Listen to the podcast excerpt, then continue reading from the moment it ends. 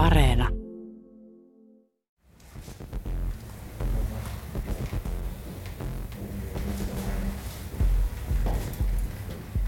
Mun ensimmäisessä raskaudessa vauva oli jorannut mahassa niin paljon, että sen napanuorassa oli solmu.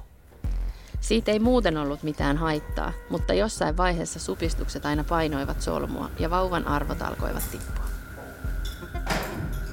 Sen takia synnytyksen loppuvaiheessa vauvasta otettiin tosi usein verinäytteitä, ja kaksi tyyppiä juoksi vuorotellen viemään niitä alakerran labraan. Oltiin ihan siinä rajalla, että on tehtävä sektio. Se meidän The-kätilö selitti, mitä tarkoittaa, jos mus viedään leikkaussaliin ja mihin puolison pitää mennä. Sitten sanottiin kuitenkin, että vartti on vielä aikaa ponnistaa vauva ulos. Mä muistan sen ihan absurdin tunteen, kun katselen, miten koko aika joku suhaa johonkin. Tippaa säädetään kovemmalle. Joku raaputtaa verinäytteitä vauvan päästä mun jalkovälissä. Ihmisiä tulee ja menee. Ja siinä mä sitten jalattelineissä hengittelin ja mietin, että jos jollain on mulle jotain asiaa, niin kai ne sitten kutsuu etunimellä.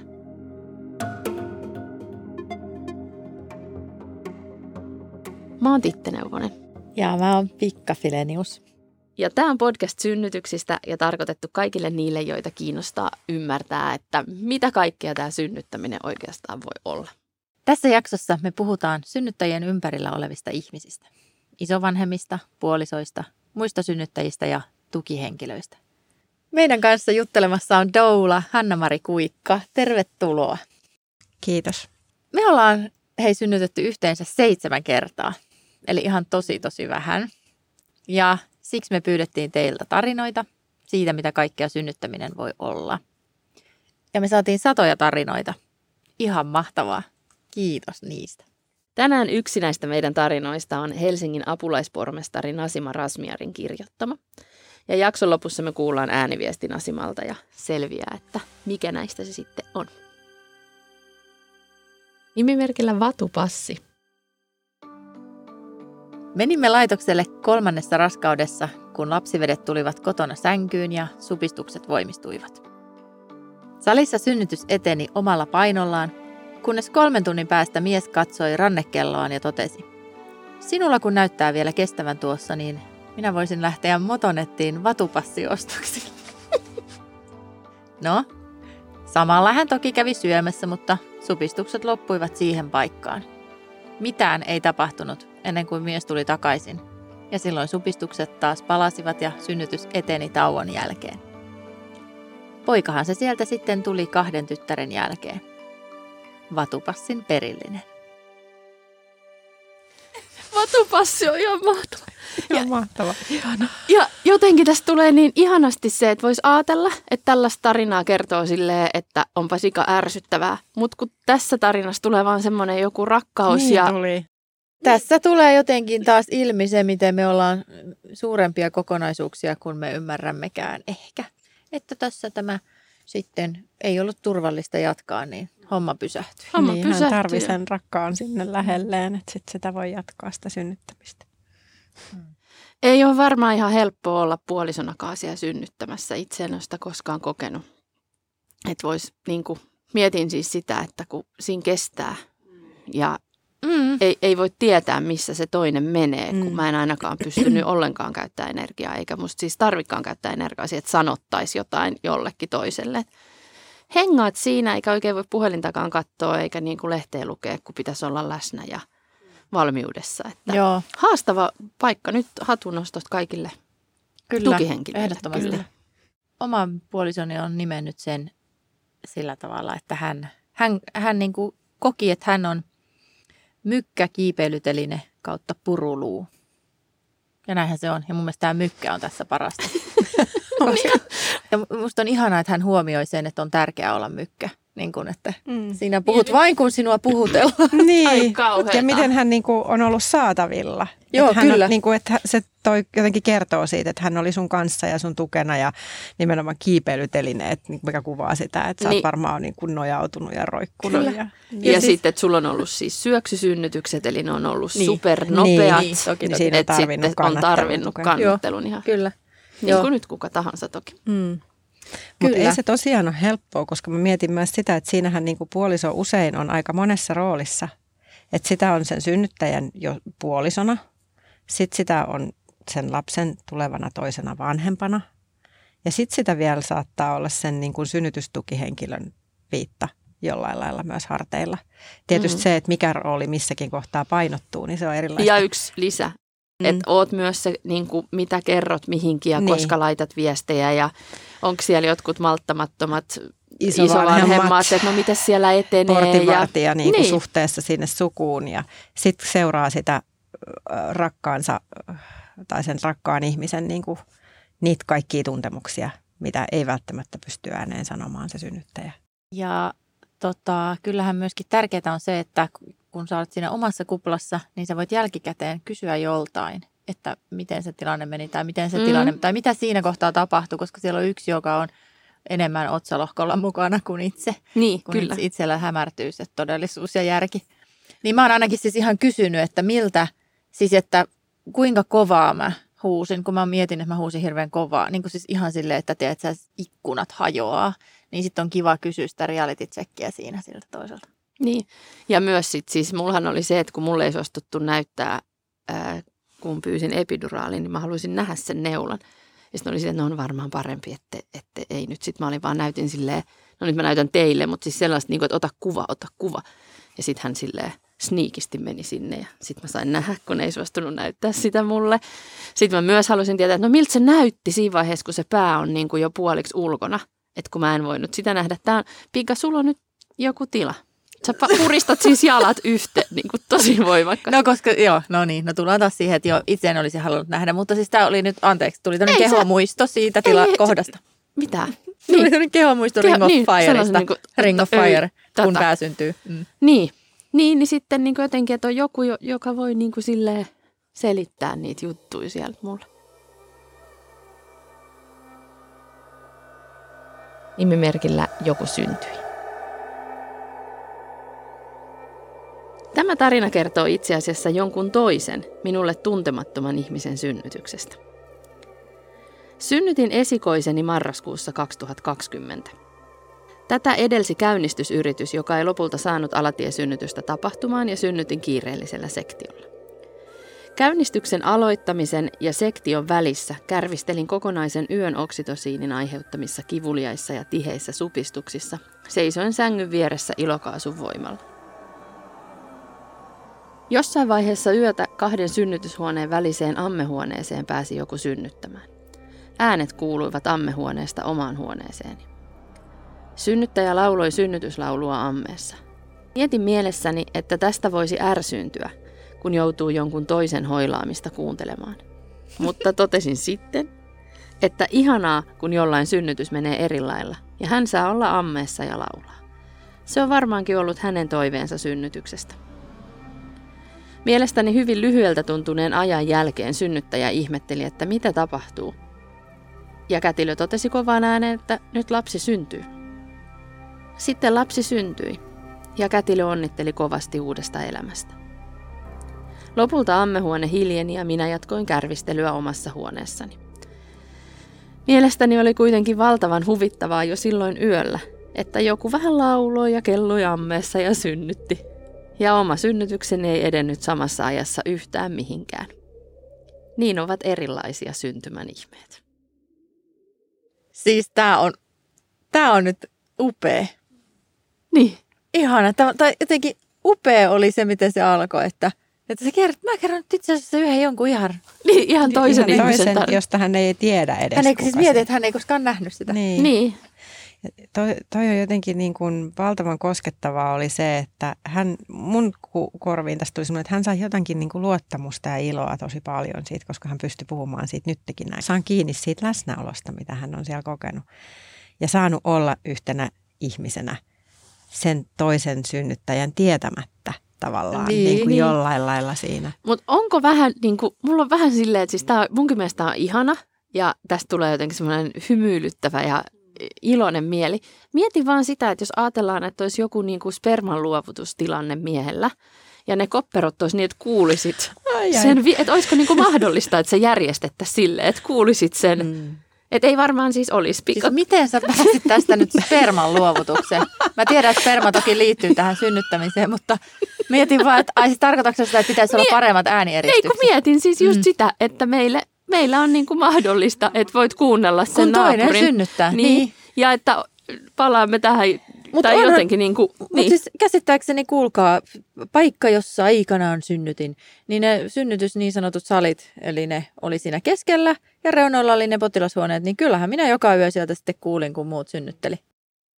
Kyllähän tässä on paljon sellaista, mitä voitaisiin tehdä, niin kuin miten me, millaisia tiloja me luodaan synnyttämiselle ja miten me huomioidaan sitä yksityisyyttä ja sitä, mitä se, millaista rauhaa se tarvii ja millaista tilaa ja mitä, ketkä, muita, ketkä muut mahtuu sinne tilaan sen synnyttäjän lisäksi. Onko se sellaisia ihmisiä, ketä hän valitsee vai onko se sitten just se, että okei, tuossa on tämmöinen random synnyttäjä, toinen henkilö. Random Niin. hahmo saapuu. Niin. Sitten toisaalta Mä nauran, tässä ei ole mitään narttavaa, mutta siis toi on niinku absurdia. Se on absurdia, mutta voiko siitä löytää sellaisen, että kyllähän niin kuin, jos me ollaan nyt, me istutaan tässä hetkessä puhumassa tästä synnyttämisestä, niin tälläkin hetkellä kaikkialla maailmassa on ihmisiä, jotka synnyttää. Ja sehän voi olla tosi niin kuin voimaannuttava ajatus Niin, myös niin. synnyttäjälle, Mm. että tälläkin hetkellä, kun mä oon tämän supistuksen kanssa tässä, niin itse asiassa ihan ton seinän takana on joku toinen, joka on kans nimimerkillä mun lapsi on mun. Mä oon avioerolapsi. Mun vanhemmat erosivat, kun olin ihan pieni. Kaikki ei ole vanhempien eron jälkeen ollut mitenkään kovin helppoa. Isällä oli eron aikaan jo uusi puoliso, jonka kanssa on ollut monia vaikeita hetkiä. Jo raskaana ollessani päätin, että mä en halua, että mun lapsella on mitään suhdetta siihen naiseen. Ihan kamala ja lapsellinen ajatus, mutta tähän voin nyt sen kertoa. En koskaan sanonut tätä ajatusta ääneen kenellekään. Kun sitten synnytyssairaalassa juuri äidiksi syntyneenä tajusin, että sattumalta ensimmäisenä vauvaa tulevat katsomaan mun isä ja hänen puolisonsa, tuntui pahalta. Muistan, miten mun vaan teki mieli huutaa, että älä koske mun vauvaan. Mutta sitten se pieni tyyppi sylissäni, mä jotenkin kai tajusin, että ei ole mun tehtävä päättää, millainen suhde vauvalla on sen ympärillä oleviin ihmisiin. Ja niin mä katsoin siinä hormonipöllyssä, miten mun isä nosti pojan puolisolleen kyyneleet silmissään. Ja nyt, 15 vuotta myöhemmin, on tosi iloinen, että mun isällä, hänen puolisollaan ja mun lapsella on hyvät suhteet toisiinsa. Mä en pilannut tätä mahdollisuutta. Vaikka vain minä synnytin, oli vauva heti osa monen ihmisen elämää. Osa ketjua, johon aikanaan minä olin syntynyt nuorimmaksi uudeksi osaksi.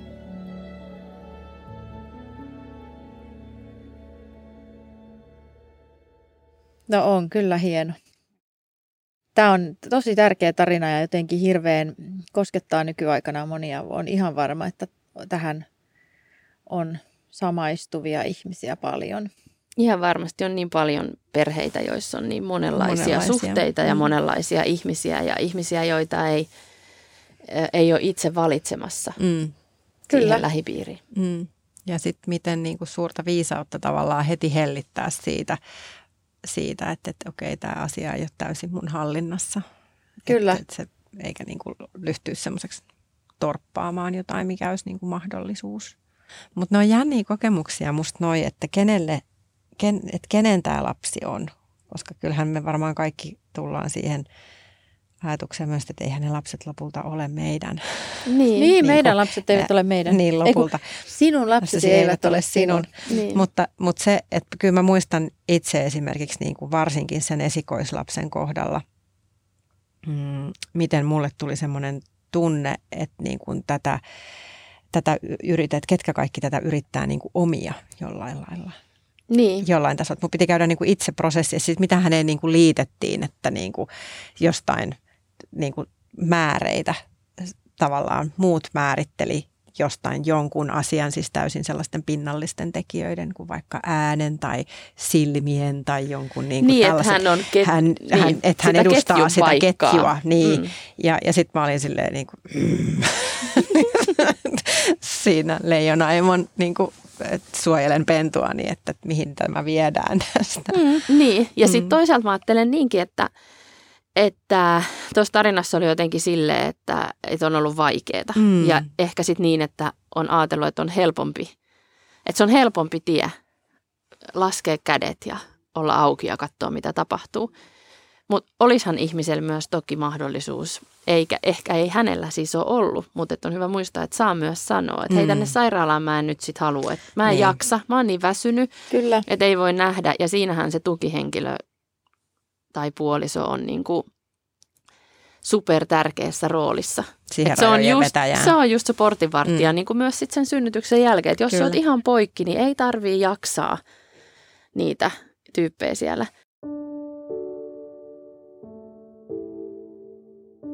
Nimimerkillä Nasu. Kun me lähdettiin synnyttämään meidän esikoista, en halunnut, että mun vanhemmat tietää synnytyksen käynnistyneen. Ajattelin, että heille on helpompaa saada tietää vasta sitten, kun vauva on syntynyt. Pitkän synnytyksen jälkeen voitiin vihdoin soittaa ja kertoa, että lapsi on syntynyt. Ensimmäisenä uutisen kuuli mun isä. En tietenkään itse ollut paikalla, mutta mulle on kerrottu, että puhelun päätyttyä hän vaan pudotti puhelimen. Istahti sohvalle ja itki. Itki vaan. Se kertoo jotain siitä valtavasta ilon ja rakkauden määrästä. Myöhemmin hän on kertonut, ettei ole koskaan itsestään tunnistanut, että kyyneleitä voi valua niin paljon. Hän ei yleensä koskaan itke. Meidän äiti reagoi eri tavalla. Täysin yllättäen puolen tunnin päästä hän ilmestyi sairaalalle. Ei kuulemma vaan kestänyt. Oli pakko tulla. Hän oli pyytänyt, että mun veli saattaa sairaalalle, ja vaikka veli oli yrittänyt estää, äiti tuli silti. En edes ymmärrä, miten hän lopulta oli löytänyt oikean synnytyssalin, mutta niin hän vain ilmestyi sen kaiken keskelle. Ja siinä me sitten lyhyen hetken olimme. Minä juuri äidiksi syntyneenä, minun äitini ja juuri syntynyt lapseni. Isä tuli myöhemmin. Hän oli pukenut hienot vaatteet ja toi kukkakimpun. Me vaan tuijotettiin toisiamme. Isä tytärtä ja tytär isänsä ja hän katsoi vauvaa, hänen tyttärensä ensimmäistä lasta. Se oli ihan käsittämätön hetki.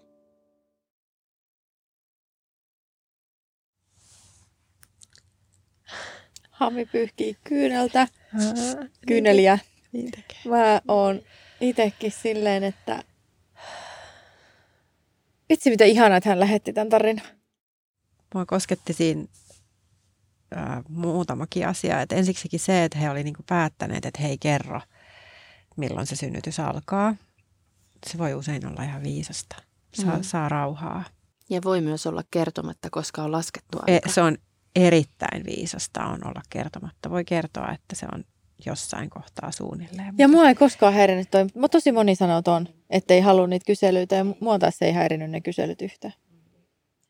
Sitten mua kosketti se, se jotenkin noin reaktiot tosi, tosi syvästi, noin ihanat, että miten niin kuin kuitenkin niille, että tuntuu, että siinä sille lapselle, josta juuri oli tullut vanhempi, niin sillä oli niin kuin valtavan paljon rakkautta sieltä perheestä. Että se syy olla kertomatta näille vanhemmille ei, ei johtunut ainakaan siitä, etteikö siellä olisi niin kuin jotenkin eletty hänen kanssaan sitä tai, tai jotain. Että niin. sehän oli tosi tosi koskettavaa. Mä näen mielessäni sen hetken, kun ne on keskenään sit puhunut jotenkin myöhemmin, että se isä on osannut sanottaa sitä omaa Joo. asiaansa niin, että mä en tiennyt, että on mahdollista, että musta tulee niin paljon kyyneleitä, niin se, ah. Joo. Ja sitten mm. mä näen hänet siellä hienoissa vaatteissa niin. kukkakin niin. Ja se isä, joka tulee tyttären luokkaan, niin siinähän on myös valtava, että tulee semmoisen kautta, niin se on tosi koskettavaa. Ja kyllä minua naurattaa se veli, joka on äiti, sä et voi me, sinne ei voi mennä. Sinne ei voi mennä, no ja sit se, ja, et se äiti toinen, vaan menee. Äiti vaan menee ja et jotenkin, että kaikki, että kuinka monta asiaa on, kun tuut sairaalaan, että aika monta kohtaa pistettä. pitää ja pistettä pitää ohittaa ja hän vaan, että hän on nyt menossa tänne ja täällä on minun ja, ja tyttäreni. tyttäreni on täällä ja sitten siinä oli se, että että sen kaiken keskelle, että varmaan aika vähän aikaa siitä, että sit oot siellä ja oot hikinen ja varmaan sillä puol alasti ja verta ja sitä Niin. kaikkea ja mä tulin nyt, sä selvisit. Niin, siinä Sit- on myös valtava iso siirtymä. Niin ja monestihan sen ää, omien vanhempiensa vanhemmuuden tajuaa vasta sitten, kun on itse vanhempi. Niin, Eli niin sitten just se, että kun ne astuu ne omat vanhemmat tähän sun uuteen elämäntilanteeseen, niin sähän katsot niitäkin ihan uusin silmistä. Mutta onhan nämä jotenkin isovanhemmat ja se niiden, joku semmoinen herkkyys, mikä niissä niin kuin parhaimmillaan näkyy, niin onhan se vaan on superkoskettavaa. Niin on, ja sehän on vaan rakkautta. Ja sitä rakkautta on niin kuin tavallaan sitä useimmiten kuitenkin, se, miten se ilmenee, niin se voi olla sitten taas monisyistä. Mutta, mutta et niin kuin ystävät ja sisarukset ja isovanhemmat ja kaikki, ketkä, että sitä odotetaan sitä uutta yhteisön jäsentä. Niin, ja just nimenomaan niin, että se ei tarvi olla isovanhemmat. Niin. Perheet voi olla Perheet niin, moni, voi olla niin monenlaisia, monenlaisia. ja, ja että kuinka moni ystävä voi olla myös ihan kuin perheenjäsen tai voi olla niin kuin osa sitä itse valittua perhettä. Nimimerkillä äidiksi 46. Olin 46-vuotias ensisynnyttäjä ja itsellinen äiti. Valmistauduin synnytyslaulukurssilla ja lukemalla synnytyksestä ei medikalisoidusta näkökulmasta, vaan sen luonnollisuudesta. Mukaan synnytykseen tuli ystävättäreni, joka oli tukihenkilöksi täydellinen, koska tuntee minut niin hyvin ja uskoin, että hän kestäisi vaikka mitä. Ystäväni oli varannut hyvissä ajoin junalipun Helsinkiin vauvan laskettuna aikana, vaikka tiesimme, että pieni ihme on, jos lapsi syntyy juuri sinä viikonloppuna. Vedet menivät neljä tuntia ystäväni junan saapumisesta. Hymyilimme ihmeelle. Hellin muistoa tuosta ajattomasta yöstä edelleen. Lapsi syntyi aamulla kahdeksan tuntia vesien menosta, päivää ennen laskettua aikaa. Menisin synnyttämään vaikka heti uudestaan, jos saisin toisenkin. Onneksi sain ja ehdin sen kerran kokea. Synnytys on ihmeellinen asia. Soisin kaikille sitä toivoville kokemuksen raskaudesta ja synnyttämisestä. Yhtään ei tunnu vähemmältä, kun kuulen sektiosynnytyksistä. Jokainen syntynyt lapsi on ihme ja jokainen äiti syntyy äidiksi synnyttäessään. Tapahtui siinä mitä vaan. Syntymän hetki on ainutlaatuinen. Se muuttaa elämän ennen, jälkeen elämäksi. Paluuta ei ole. Siksi jopa kuoleman pelko on normaali tunne synnytyksessä. Entinen on mennyt. Siinä syntyy lapsi ja syntyy äiti.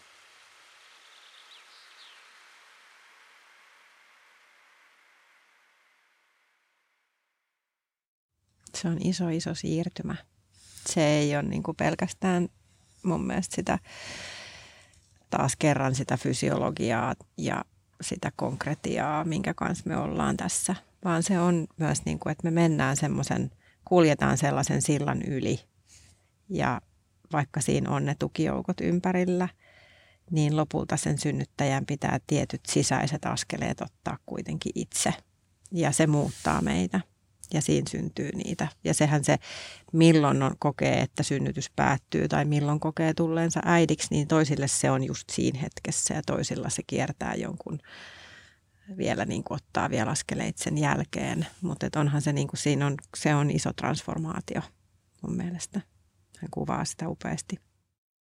Mä muistan ainakin, että mulla oli sen synnytyksen jälkeen, kun kaikki oli käynyt niin nopeasti, niin oli semmoinen, että sitä niin kuin tunnusteli itseään sille, no niin, no niin, eli nyt mä oon erilainen. Nyt mä oon äiti, nyt tässä on tää tyyppi. Ja sitten on ihan sille, musta tuntuu ihan samalta. Eikö en mä tiedä, miltä musta tuntuu. Mä oon ihan sekaisin. Ja sitten niin kuin tavallaan, että etsii niitä, että nyt se silta on ylitetty, nyt olen äiti. Ja sitten se on myös Sitten onkin kuitenkin minä. ihan Mhm, sama, sama minä, henkilö. joka haluaa sitä susia, vaikka että okei, mä oon nyt äiti, saaks mä olla näin itsekäs, että mä haluan tätä susia nyt. Ja joka ei välttämättä tykkääkään istua hiekkalaatikon reunalla, vaikka niin olisi kuvitellut. Niin, niin, ja- Esimerkiksi niin, ja- aikanaan tai tekemään mitä ikinä ne asiat Niin. onkaan. Tämä oli vain yksi esimerkki. Niin, eikö kyllä. Et, ja et, onhan vanhemmuus ja äitiys silleen haastava geimi.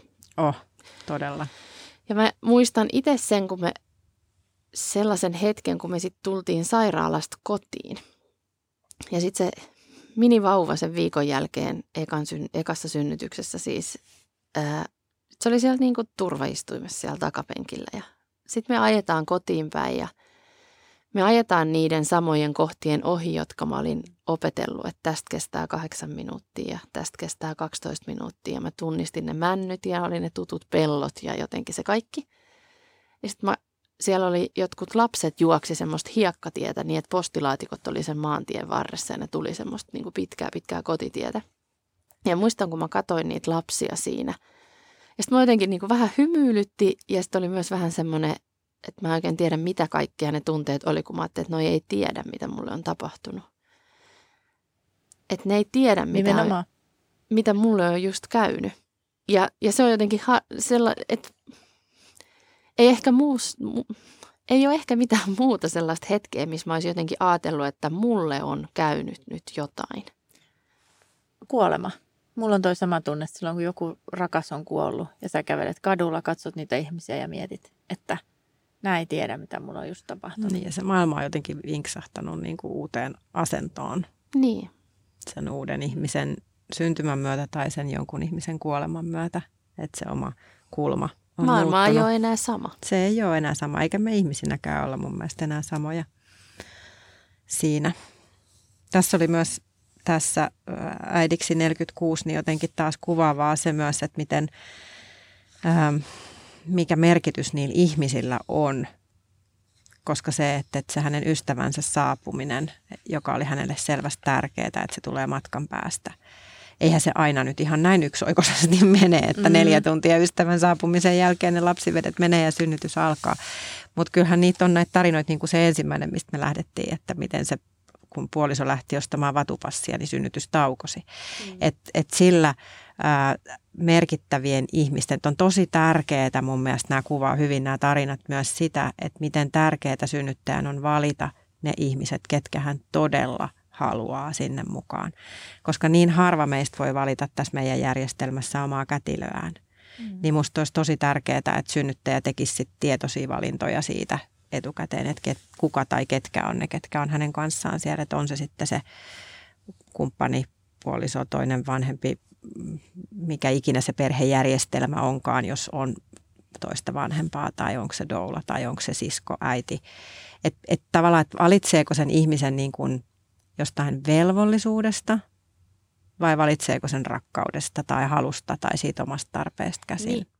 Jos haluaa valita jonkun muun kuin kumppaninsa, kun sä äsken sanoit, valitseeko rakkaudesta, niin sitten mä jotenkin tartun siihen, mm. että eihän se niin ole, että jos mä valitsisin jonkun muun, niin se olisi joku epärakkaudellinen teki, teko sille kumppanille. Mm. Että kun kyllä niin kuin, mä jotenkin ajattelen sille, että että synnytys on niin kuin super tärkeä hetki olla itsekäs. Kyllä, se on just näin. Ja etsiä ja miettiä ja tunnustella sitä, että mitä mä haluan – ja mitkä ne on ne jutut, jotka tähän mun mielipiteeseen vaikuttaa ja huomata se, että aa mä teenkin tämän vaan siksi, kun näin kuuluu tehdä. Tai onko et jotenkin, että Voisiko ne valinnat tehdä rakkaudesta itseä kohtaan? Niin. Koska silloin niiden ihmisten pitää olla sellaisia tai sen ihmisen, että ne kannattelee synnyttäjää, eikä niin päin, että synnyttäjä joutuu kannattelemaan jotakuta toista.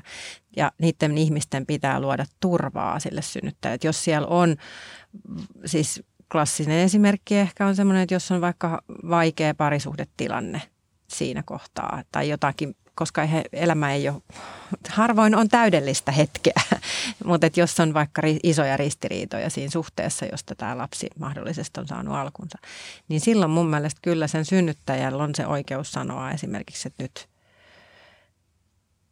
vaikka kuinka olisit tämän lapsen vanhempi, niin sulle ei ole nyt lupaa tulla tänne synnytykseen paikalle, jos se energia tai se meininki häiritsee sitä synnyttäjärauhaa. Että niin kuin vaikka olisi ihan kyse siitä, että vaan häiritsee keskittymistä eikä olisi niin kuin mitään fyysistä uhkaa esimerkiksi. Mutta myös sitten se, että mehän ollaan aika niin kuin, siitä lähtien, kun isät on saatu synnytyssaleihin, niin, niin mehän ollaan niin kuin menty siihen, että nykyäänhän se otetaan aika annettuna ja oletettuna itsestäänselvyytenä, että se toinen vanhempi sukupuolesta riippumatta on siellä synnytyssalissa paikalla.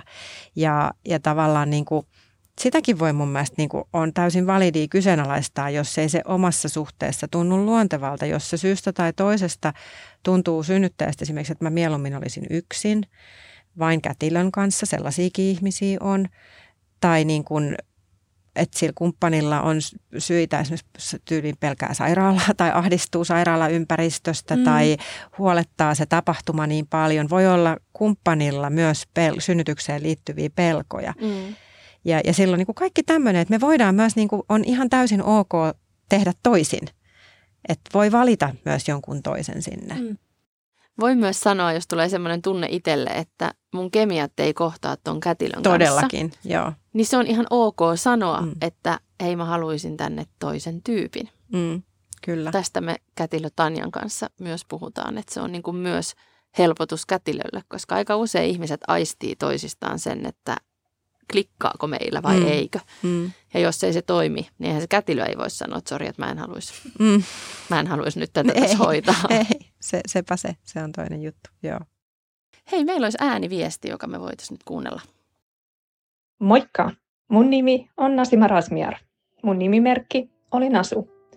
Mun tarina kertoi mun vanhemmista ja heidän reaktioistaan lapsen lapsien syntymään. Kun mä nyt mietin sitä hetkeä, ymmärrän hyvin, ettei lapsen syntymä ole erityistä vain vanhemmille, vaan hyvin merkityksellinen hetki myös isovanhemmille. Lapsien syntyessä rakkaus moninkertaistuu ylisukupolvisesti. Ah, onpas koskettavaa. Kyllä. Ja mä oon todella otettu, että me saatiin hänen tarina tähän. Niin. Jotenkin nyt kun tietää, kenen se tarina oli, niin se muuttuu vielä merkityksellisemmäksi, että täällä syntyy uusi sukupolvi, joka syntyy niin kuin täällä. Rauhaan ja niin. turvaan. turvaan. Hmm. Ihanaa. Tämä oli todella vaikuttava tarina. Niin oli. Hei, kiitos Hami. Mutta hei, saanko mä kysyä sulta vielä yhden asian? Saat. Siitä kun sä alussa kerroit siitä sun synnytyksestä, missä oli se tota, iso yleisö ja ihmiset juoksi sinne labraan ja kauhean meininki. Ja sä mietit, että no ehkä ne sitten kutsuu mua nimeltä, jos, mulla on niille, jos niillä on mulle jotain asiaa.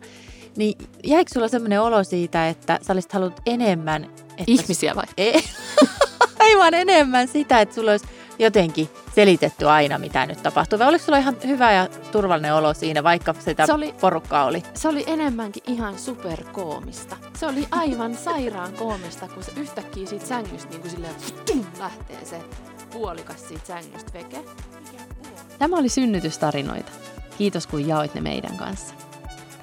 Podcastin uudet jaksot julkaistaan Yle Areenassa aina maanantaisin. Mutta sitä sun ei tarvii itse muistaa, jos kirjaudut Areenaan. Lisäät meidät suosikiksi ja sallit vielä ilmoitukset, niin saat aina tiedon uusista jaksoista. Löydät aiheesta lisää myös Yle Akuutin verkkosivuilta ja Instagramista.